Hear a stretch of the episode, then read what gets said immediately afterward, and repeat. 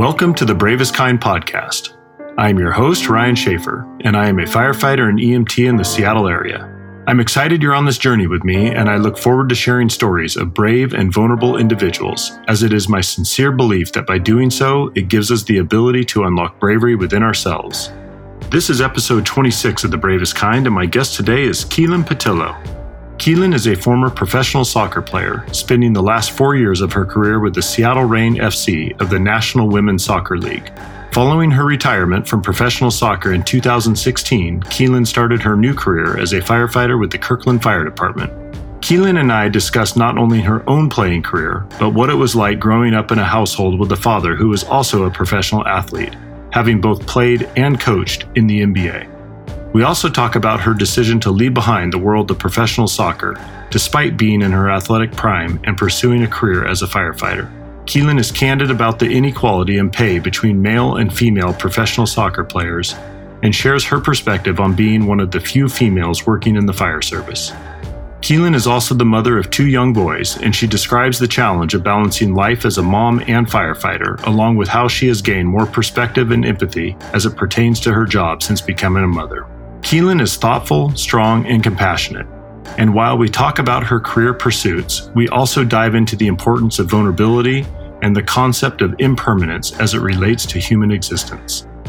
A quick reminder before we start today's show if you have not yet done so, please rate and subscribe to The Bravest Kind on either Apple or Spotify podcast and share the show with others. Also, if you enjoy this episode, post and tag The Bravest Kind on social media. Find me, Ryan Sheaffer, on Instagram, Facebook, Twitter, or LinkedIn. Thanks for listening and enjoy the show. Keelin, thank you for joining me on my podcast, The Bravest Kind. Keelin and I are both firefighters with the Kirkland Fire Department. We are also both pilots, having graduated from the University of Portland. You are a mother of two, recently just giving birth to your son, Ledger. You're a former professional soccer player. So, all kinds of things that I want to dive into with you here today. But first and foremost, thank you for being here. Well, thanks for having me. Appreciate it. Absolutely. Okay, so Keelin, I want to just learn a little bit more about your upbringing and give our listeners a little bit of information about your background, which maybe wasn't unique to you because it's what you knew, but I think for most people, fairly unique. Your father played in the NBA and was also an NBA coach. He was a head coach and also coached in the WNBA. What was it like having a dad that was a professional athlete and then involved in professional athletics as a coach during your childhood? Yeah, so you're right in that it was just normal for me. So my dad, he played professional basketball in the NBA, and I think he, my mom and dad had my oldest sister right around the time he retired. But um, for my entire life, he was always a coach, either assistant coach or head coach. And what was that like for me? Well, I remember moving around a lot. Can imagine. Uh, because being a coach at the professional level is relatively unstable unless you're, you know, Pete Carroll or um, a very uh, successful coach. Then you um, but unless you're a super successful coach, you're kind of bouncing around from job to job, which was the case for me and my family. So I think I moved five or six times uh, before I graduated high school, um, all across the country. Um, but it was always exciting. Um, I remember playing, going to practice um, one day with my dad and playing hide and go seek in the stadium with my siblings. So it's like just I kind of have some random memories like that where I'm like it's only now in hindsight that I realize how unique that was. Um, yeah, most kids probably don't play hide and seek inside a professional yeah, arena. yeah, exactly. Exactly. So um, it was cool always being around the, you know, that environment and just being like intimately familiar with the life of professional athletes and and what it's like. Um, you know, it was just right there. It was tangible. So I kind of feel like I grew up knowing that professional sports and being a professional athlete is a thing and it's achievable. Uh, even though I was surrounded by men's professional sports, I just kind of assumed that there'd be something available for women. But yeah, it was it was a definitely a unique childhood. Did your dad push you? Was he somebody that, uh, as as far as athletics were concerned, and you and I have talked about this, and I know you played a variety of sports growing up, but with that background of his and him being uh, a professional coach as well, was that something that you were just around and that you had a love for as well? Or was he yeah what kind of dad was he in terms of parenting and just in terms of his involvement in your own athletics? I think everybody expects me to tell them that he was like pushed all of us real hard but um that was not the case um he was always really supportive of whatever we wanted to do and I remember distinctly a few different conversations with him at different points in my life where he would just say, you know, like if there's ever comes a point when you don't want to play basketball, you don't want to play soccer, you don't want to play sports at all, that is totally fine. Um, and that always, I always kind of looked at him like, what? You're crazy. I love sports. I was, you know, I was, that was just being an athlete. That was, like what I loved to do, but I always appreciated knowing that it didn't matter to him whether or not I was playing a sport. Um, Because um, I definitely played on some teams where uh, some of my teammates were definitely being pushed by their parents to to play that particular sport. So I was always really appreciative of uh, having that support from my dad and knowing that it was totally my decision to keep playing and to pursue you know competitive sports in general now you ended up having a very decorated career. As i said at the outset we both went to university of portland. I graduated much earlier than you did. I was class of 98 so our time there did not overlap but i know you were the west coast conference player of the year in 2010 you went on to play professionally both abroad in europe as well as here domestically. And your last stop was with uh, the Seattle Reign, who are now the OL Reign. I know they've dropped the the Seattle yeah. from their title, uh, but that was your final stop in your playing days, right? Before becoming a firefighter. Yep. Am I correct, correct on that? Yep. Do you have a favorite moment or memory from your playing career? Yeah, I have probably two, two or three big memories um, and favorite. Um, one was um, when I was a sophomore in college, I had the opportunity to play on the under 20 women's national team. And we went and played in the under 20 women's World Cup um, in Chile. And we ended up winning that. Um, and I was a co captain of that team. And that was a really, I feel like a a big moment in my career because I realized how close I was to like being a pro athlete and like I had the potential to make the full women's national team. And so it was just like playing on the world stage and really proving to myself that I was capable of being one of the best in the world. Um, that was a definitely a highlight of my career. And then playing with the Reign was all four years was awesome even though the first year we were not very good. We, we uh, had a losing losing record and uh, but then like i think in the following couple of years we ended up um, winning the shield. So we had the best um, record throughout regular season. Um, we went to the finals two years in a row. We ended up losing two years in a row, unfortunately, but we were close. Um, but then my the other memory that is feels like very real and like it was just yesterday was in my last game um, playing with the Reign at Memorial Stadium. I I was a holding midfielder, so I didn't score goals super often. Um, but I ended up scoring and uh, I just remember like turning around and sprinting to my coach, Laura Harvey, and my teammates are chasing after me, and everybody just lost it. Um, it was a pretty special moment for me because um, it was the last game of my career at Memorial Stadium, and just knowing like I had the support of my teammates, and um, that was a that was a pretty cool moment. That's a very cool moment. Talk about a storybook yeah. ending right there to your yeah. career. That's very, good. you know, there's nothing like the excitement around a goal in soccer. I, I, I genuinely love watching people score yeah. goals. My my I, and I know we talked about this. Both my kids play soccer, and there's just pure joy even at that age. And then we've gotten really into you know watching a lot of MLS and a lot of Premier League and Champions League, and it's just uh, it's unlike anything else in sport. I love it. It's really cool. Yeah, I uh, it's probably like one of the biggest things that I miss about playing is just like that that moment of just pure joy and adrenaline. It's really unmatched. It's probably the one of the things that I miss most about playing.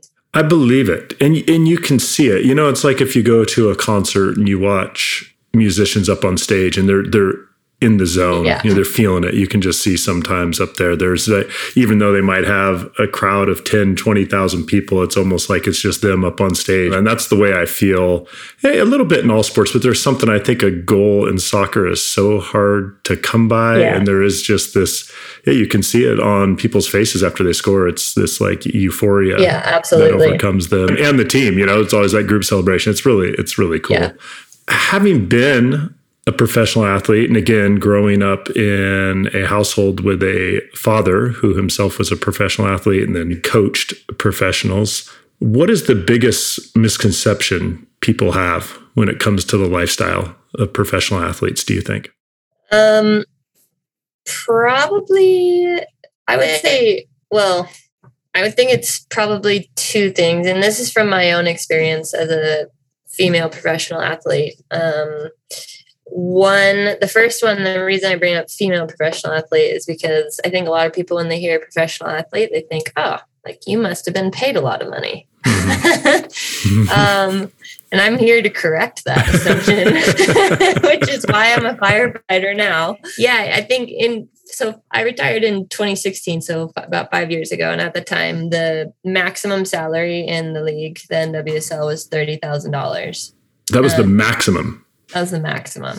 Yeah. So I think it's gotten better since then, but it's still um, nothing to write home about. Um, so that's a big misconception. I think now people are kind of cluing into that um, just with like the equal pay movement um, with the women's soccer. And um, so I think that's becoming more of I guess not as much of a surprise to people. But then the other thing that I would say is I think people expected um, professional athletes to be training all the time, um, you know, double days and just training all the time. Um, but I think what really separated some of the best players from the others is that they were really good at their downtime so rest and recovery.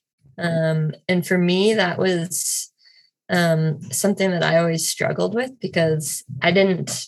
I'm I'm a pretty active person, and I didn't love to, um, you know, go home from practice and sit around and watch Netflix and rest and recover. I always wanted to be doing something, um, and so I think those would be the two biggest misconceptions that, from my experience at least. I feel like I could have done okay as a professional athlete on the rest and recovery part. you could be doing your podcast now as a pro tennis player. That's right. There you go. There you go. Could have nailed that part. Any regrets or things that you would have done differently? I mean, you just talked about that right there, that maybe you didn't uh, do the rest and recovery portion as well as maybe some. And, and actually, there's a lot of importance to that as well, right? Not only your yeah. physical recovery, but of course, the mental recovery that yeah. comes from that as well. Do you have any other uh, regrets or things that you wish you had done differently about your playing career specifically? Yeah, I think um, so I got done playing my rookie season in the WPS, which was the league before the NWSL. Um, I was playing for the Boston Breakers and I had a really good rookie season. And I started getting called in with the US national team after that season. And then the league folded, and then everybody was scrambling to get overseas um, before the transfer window closed. But um, there's only a certain number of spots on foreign teams. There was suddenly a flood of pro players who needed and wanted to go play on a team overseas. And so I um, got the opportunity to go on trial. I spent like oh, oh spent a week in Germany for um, basically trying out for a team, and I spent the week there, and I knew that it wasn't the right fit for me. Hmm. Um, but I was under so much pressure to to get overseas and continue playing um, that I ended up signing with them anyways, even though I knew it wasn't the right fit for me. And then the next six months that I played with that team, I proceeded to basically just like spiral. I was severely overtrained. I busted up my ankle. My busted up came home with swollen knees because I was overtrained. And because of the overtraining, I and I was hurting all the time that I ended up starting to kind of hate and resent soccer and the coach at the time. And I just kind of went into this slump um, at a pretty crucial time in my career. Um, mm-hmm. Right when I was starting to get in with the national team, um, is when I kind of my body just started breaking down due to the overuse stuff, and I went into this mental slump, and I couldn't really quite figure out how to get out of it. So um, I ended up uh, getting together with a sports psychologist who helped me a lot and helped me kind of come out of that. But I look back at that experience and I wish I would have listened to my gut and not signed a contract with that team. Um, but I, I just feel like I was just under so much pressure to to take any opportunity that I could get. Um, I was desperate enough yeah. to do it. Um, so yeah, I mean, it was a valuable experience. I learned a ton, but yeah, I just feel like it was just kind of like this perfect storm um, that happened at, like I said, a very crucial period in my career. And uh, sometimes I wonder what would have happened had I not signed over there. I just think listening, listen. I wish I would have listened to that inner knowing. Um, yeah good advice probably for all of us in, in all aspects of sure. life of listening and having that intuition listening to our gut did you find that a lot of your fellow teammates and other players also struggled with a lot of the mental stressors from playing yeah i think that's what separated uh, the great from the good. And definitely there was some talk of people seeing sports psychologists and we would have somebody come in occasionally and, and give like a little presentation on what is like sports psychology and how can you be you know what's the mental side of the game? Um, but nobody could really afford to pay a sports psychologist um, to help them so nobody was really taking advantage of it as far as I know. I think it's probably a little bit different now um, because mental health is such a big topic right now mm-hmm. and and more than just pro sports. Um, yeah. you, you hear about it everywhere now, which is great. Yeah, I just think that that the mental toughness um, is definitely part of what separated the great from the good. You know, just hearing you talk about pay inequality based on gender between being a, a female professional soccer player and a male professional soccer player, and see this in so many sports, not just soccer, not even having enough money to pay for a sports psychologist. How about overseas in Europe? And again, you shared that story um, of signing with that team in Germany, even though it went maybe against your judgment. Is the pay and support better over there or worse or on par? How is that compared to here in the US, especially for women professional athletes and women professional soccer players? I think that's the other big misconception. I think a lot of people think that because soccer's so huge over in Europe, that the women's side must also be more popular. But it's actually not. Um, in fact, in England, like soccer is sometimes known as like the men's sport. And so the English women's national team and their league over there has been fighting tooth and nail to uh, gain some traction and popularity and support. I think it's starting to happen. Um, but yeah, it's just uh, the the pay overseas was um, typically not as good as it was in the United States. Now they had to they had to sign international players. They had to get them over and entice them over somehow. In my in my case, it was fairly equal to what I was getting paid in the United States. Mm-hmm. Um, but I was just, you know, I just really wanted a place to play at the t- period of time. So, yeah, definitely is. Uh, and now I think it's still about on par as it is in the United States, but definitely not not better by any means. Yeah, yeah. I'm sure sources of frustration for you and everyone that you play with. I would I would have to imagine. Yeah, it was. We joked, you know, we joked that um, when we graduated college, you know, we were thinking of like, you know, oh, the we're gonna, you know, you walk into your first professional locker room and you're like. Mm-hmm just like mortified because you realize, holy crap, did I like get demoted or like yeah. somebody playing a prank on me?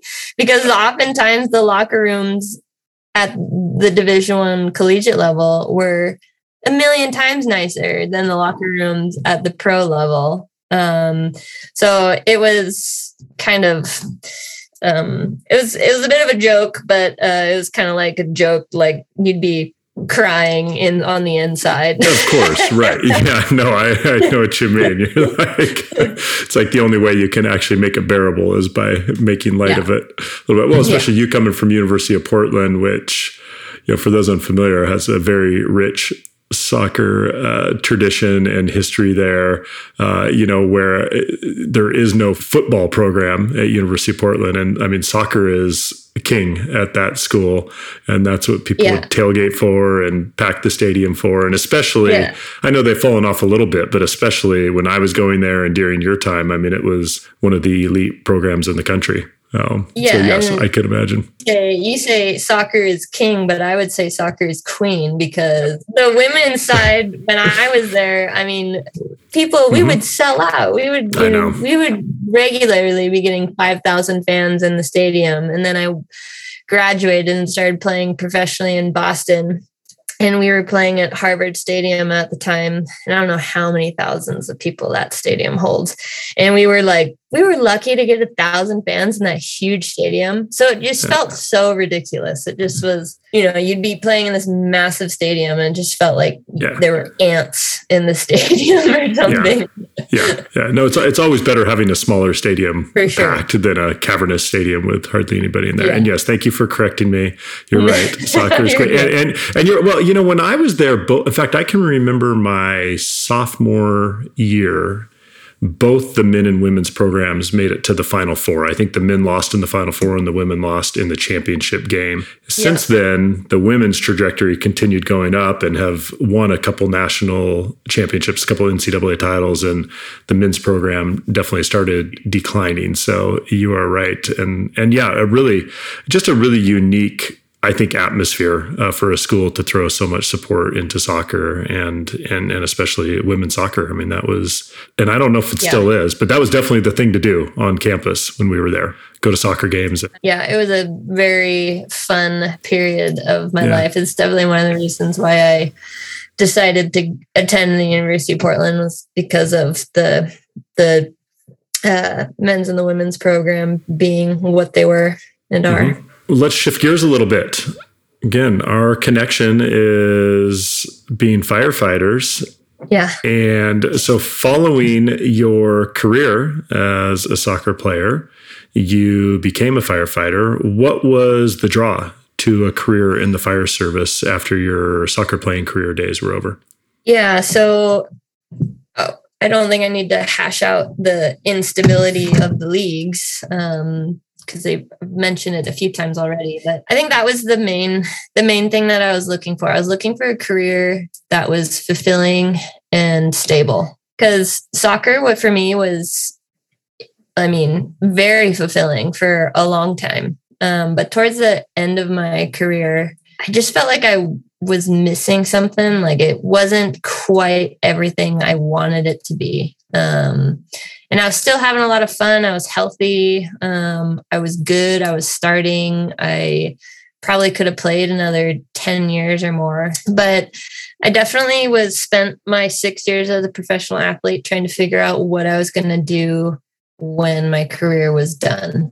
And so I looked at everything from working in the gym um, to coaching. I mean, you name it, I was trying to figure it out. And it wasn't until my fifth year um, playing pro soccer that my mother in law was like, Well, have you ever thought of being a firefighter? And all of a sudden it was like, No, why have I not thought of that? And yeah. uh, she um, my mother-in-law and father-in-law were really good friends with a former uh, Seattle firefighter, and um, ended up meeting with him and having a conversation about what a career in the fire service was all about. And it was definitely like everything he talked about kind of checked everything off that I was looking for. Um, and so it was in that moment that I was like, okay, well, I know what I'm doing. I know what I'm going to do. Um, so yeah, that was that was kind of it for me. Um, yeah. But yeah, I was just craving craving something that was mm. fulfilling and stable because the the instability of the leagues, uh, the traveling, the pay just kind of started to wear on me, and uh, I wanted. Uh, you know to to be saving for the bigger things in life my partner and i were getting married and we were you know and we knew we wanted to have kids at some point um, but we also knew that my benefits and pay weren't going to cut it so uh, that was it Okay. Well, and we'll talk about that because that point in time has come as far as becoming a parent. Before we go down that route, though, can you talk about any parallels or similarities between being a professional athlete and a firefighter? Yeah, there's a lot in my mind. So, the first thing that I knew that I didn't want to do is I, I didn't want to be at a desk all day in in a cubicle um, so I wanted something that was active, and firefighting is certainly that.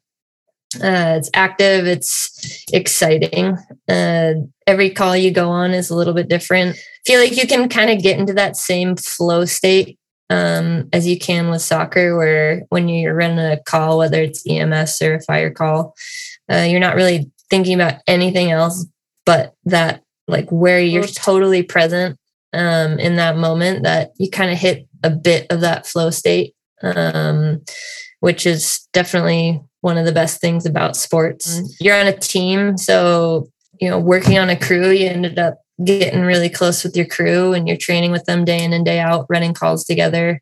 You're living together because you know, playing uh, professionally, you travel all the time, you'd be living with your team in hotel rooms and whatnot. Yeah, there was just, there's a lot of similarities between pro sports and I guess just any sport team and, and firefighting, which is why I think if you ask any firefighter if they played sports, their answer is probably yes. Because I think that there is, there is just many similarities between the two.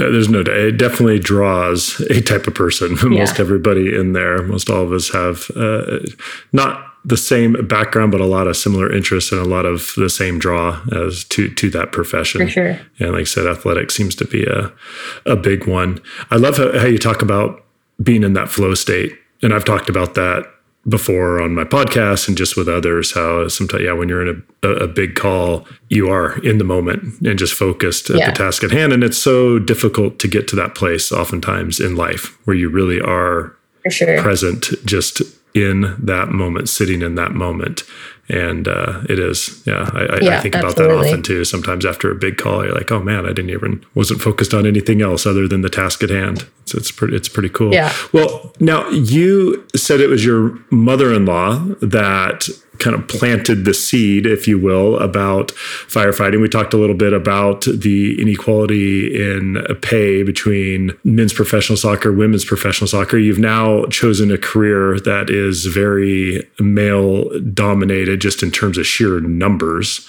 when I say that. Uh, mm-hmm. What our department is, department of what about 110, 115 firefighters at Kirkland, and yeah, what do we have? Maybe five, four. Okay, four. Well, first and foremost, was there any trepidation on your part? I'm, I'm sure your eyes were wide open to this fact. Was there any any worries, any fear, anything like that? Being a female coming into that kind of environment with those kind of numbers? Um, not really. I, and I'm not sure if that's just because just growing up with three brothers, I was used to being around my brothers all the time, playing with them. But, and then in college, the women's soccer team was really good buddies with the men's baseball team. And I don't know, I was just always, I've always worked well with, with guys. And, um, so I never really felt intimidated, um, by the numbers. Um, now with that said, I, um, definitely feel more passionate about recruiting and getting more qualified women involved in the fire service. I was going to uh, talk to you. I was I was going to ask you that. That was going to be a follow up question. Yeah, how can we do better? I mean, what what's the what's the path to that? Yeah, I think yeah, I think so.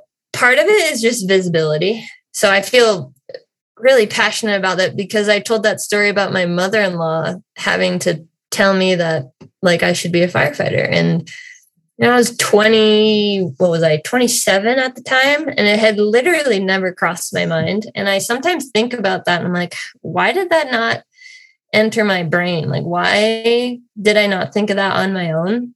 And I think it's part of it is I think it's because I've like, I cannot remember. I don't have any real memory of like seeing firefighters when I was younger and any of them being women. So just was something that if you don't see it, you don't know that it's possible. Um, mm.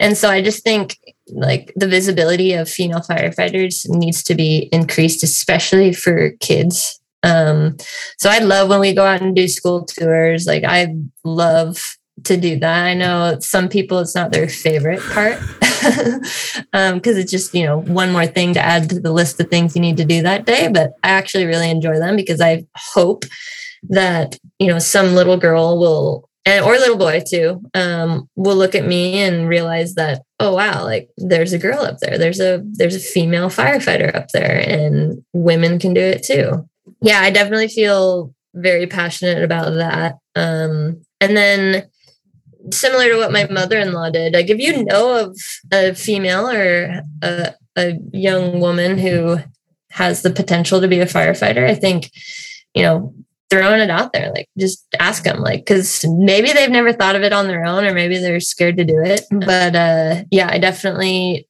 in the last five years have become much more passionate about this Good. I mean, we we need that. There needs to be more visibility, and like you said, I think the more young girls recognize that this is a option and a profession that they can do, then the more draw there will be to it. What have been some of the bigger challenges, if any, that you have faced being a female firefighter? Again, talk about so many people coming from a sports background or military background, and it can be, you know, kind of this good old boys environment at time. I mean, so coming from your perspective have there been any major challenges or issues at all? Um, I wouldn't say that there's been like anything major that's come up. There's definitely like some things that just women in general typically not don't have as much upper body strength as men so it's just figuring out different ways to do the same task um, so whether that's picking up a patient or throwing a ladder um, it's just trying to figure out the way that will work for your body. But then, um, in terms of you mentioned like the good old boys club, I just one thing that I definitely miss, um, and we've talked about like the union and firefighters will talk a lot about the brotherhood, and part of that definitely is like, man, I when I was playing soccer and surrounded by a bunch of women who were into the same thing that I was and working towards this common goal, I definitely miss that feeling of like like eh, we would call it i guess a sisterhood if you were yeah. to use the same term yeah. um so i definitely sometimes feel like i look around and it's like oh wow i am like the only woman here and not that that's a bad thing. Um, and not that it just is like sometimes I'll look around and be like, man, I really wish there was more women here. um, yeah. But that's not, that's like no fault of anyone's. It's just a matter of the fire service getting out of some of the uh, I think the fire service as a whole is used to a flood of people wanting to be firefighters. And so they can just like pick who they want out of the bunch. And the fire service as a whole is not used to the idea of recruiting. And the idea is actually quite controversial, which is really interesting to me. Um, hmm. Because if I think if we're trying to diversify as a fire service, then we are going to need to go out and recruit people. So, yeah, women, but what about if we want to reflect the community that we serve? So, I don't think we have any like Indian firefighters. The Hispanic firefighters are probably low in terms of numbers.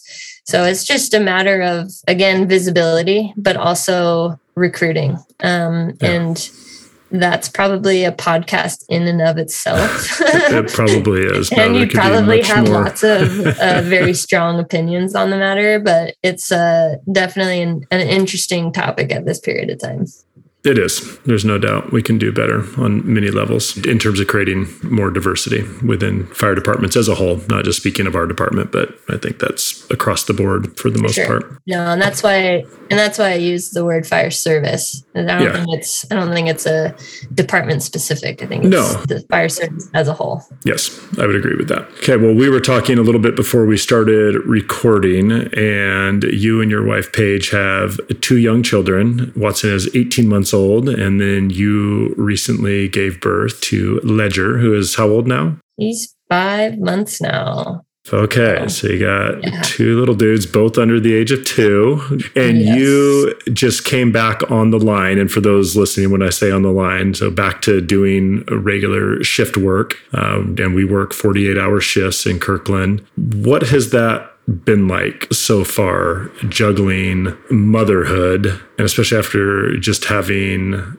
given birth to this boy and now doing that and being gone for those stretches and i know coming home we can be physically drained mentally drained all that. How are you managing juggling those two worlds right now?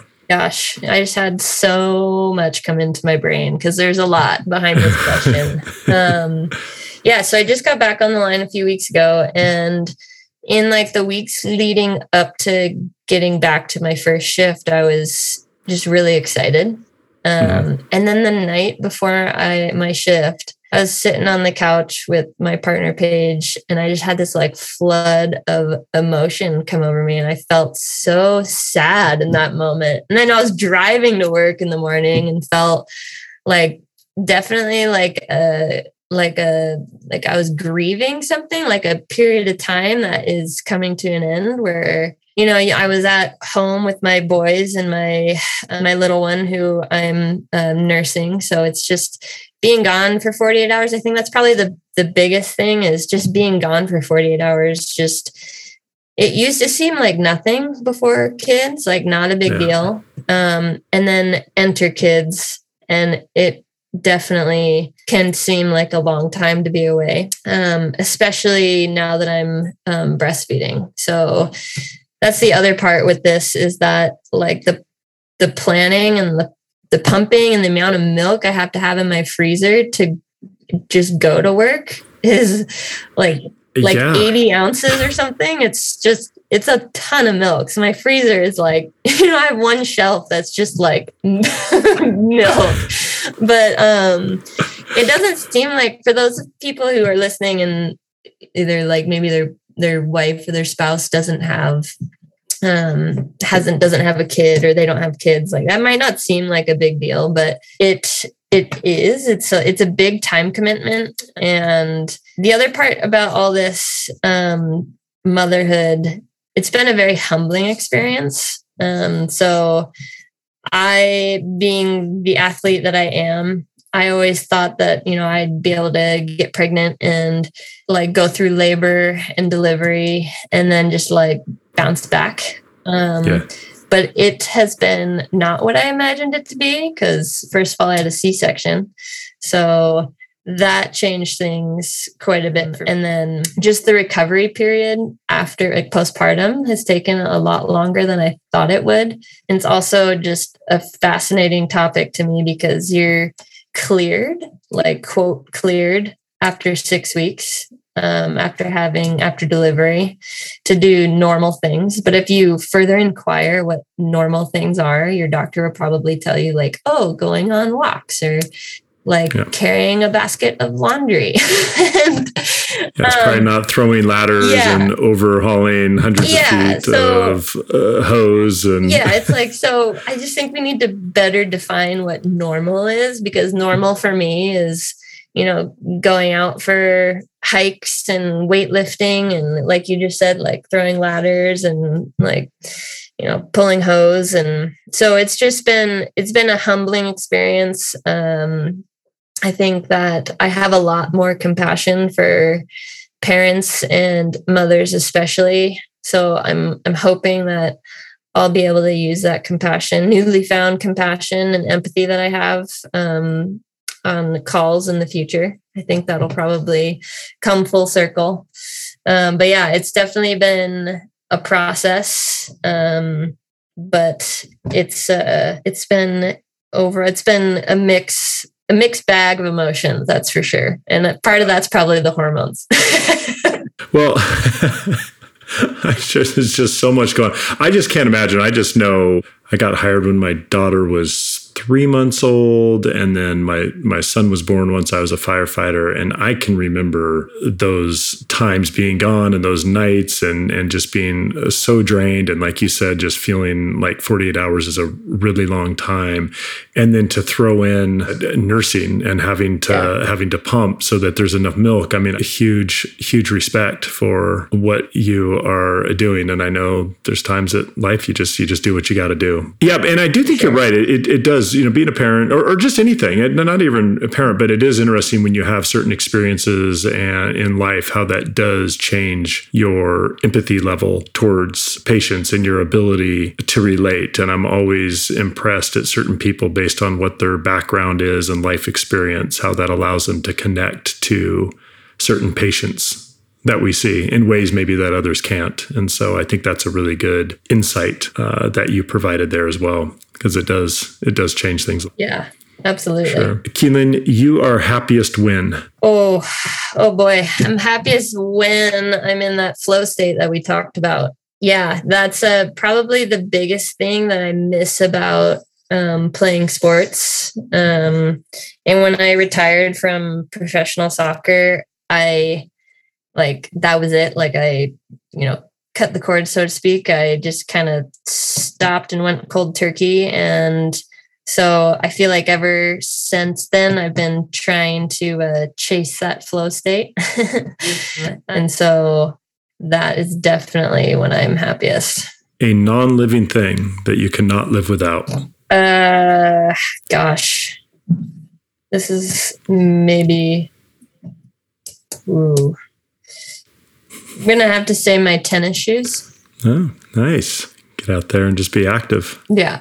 If I didn't have my tennis shoes um, and I wasn't able to go on runs and such, um, I would. I don't think anybody would want to be around me. so it's not, it's just not it's it's it's not really a non-living thing you can't live without it's for, for those yeah. around you in yeah. your in your in your inner circle as exactly. well fair enough if you could have a conversation with the 20 year old version of yourself what advice would you give hmm.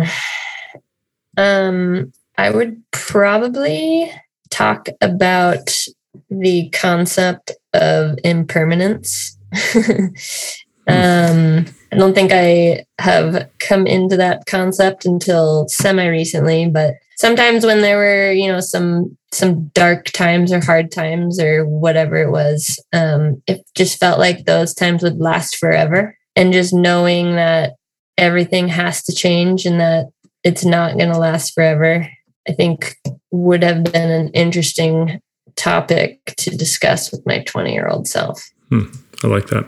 You have to do something you're scared to do. What is your process of quieting that fear and proceeding anyways? Uh, taking a long, slow exhale and counting to three. um, three does it. Not bad. Yeah, not bad. You no, only got to count to three. I uh, like it. I've, uh, yeah, I will occasionally. This is not not that I'm like scared to do things a lot, um, but I definitely do make myself do some uncomfortable things, like a like ice baths or um, coming out of the sauna and getting into a cold shower is not a very enjoyable experience, but a long, slow exhale and uh, just a three count will certainly help get my butt in that cold shower. I'm impressed. I think it took me a little bit more, but that's impressive. All right. A final question for you. What does being brave mean to Keelin Pattillo? I think if anybody has watched or heard of Brene Brown and her talk on vulnerability, I think we'll know what I'm getting at here. I think being brave is um, being vulnerable and opening yourself up to others, and maybe more importantly, yourself, because uh, it's definitely it's amazing what we are able to tell ourselves the lies that we tell ourselves in order to make ourselves more comfortable. Being brave enough to to look at what is really you and honest um, and then being brave enough to show your true self to yourself and others i think is uh, i think that i think that's what's being brave is just being willing to be vulnerable. Well said well, Keelin, thank you so much for joining me. Our department is fortunate and lucky to have you, and I wish you all the best here on these days at home with motherhood and juggling two young ones. Uh, and uh, yeah, just really a lot of respect and admiration for the person that you are and everything that you're doing. So thank you, and look forward to continuing working with you for many years. Well, the feeling is definitely mutual. Thank you for having me on your podcast today. All right. Take care. We'll talk to you soon. Okay, bye. Bye, Keelin. Bye. That's a wrap on episode 26 with Keelin Pattillo. Thanks again to Keelin for joining me on The Bravest Kind and providing insight into her world as a professional athlete, firefighter, and mother. To find out more about what's going on in my world and check out stories of guests that have appeared on The Bravest Kind, you can visit my website at ryansheaffer.com. That's R Y A N S H E A fffer.com. You can also find the show on Apple or Spotify podcasts. One final reminder to share, rate, and subscribe to The Bravest Kind with Ryan Sheaffer. We'll be back at it next week with another fearless guest. Until then, continue to be brave in your own lives.